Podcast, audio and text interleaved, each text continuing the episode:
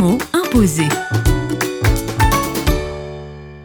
Avec Mathieu Buche, directeur de l'Action chrétienne en Orient, le mot imposé est aujourd'hui espérance. C'est un terme clé pour l'action chrétienne en Orient. Le Proche-Orient est toujours en crise, plus ou moins, mais actuellement c'est très difficile.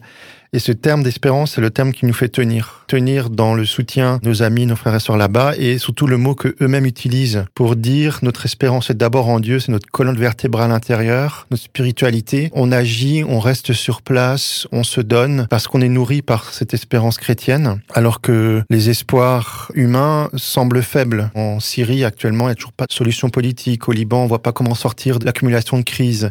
Et donc, avant de mettre des espoirs dans des micmacs géopolitiques, euh, politiques, d'abord, c'est l'espérance euh, de la foi chrétienne qui aide à voir plus loin et à croire que ce qu'on fait euh, fait la différence, permet aux gens de tenir, permet de se dire que tout n'est pas perdu, etc. C'est vraiment un mot-clé pour la théologie, mais aussi pour la vie quotidienne, vraiment.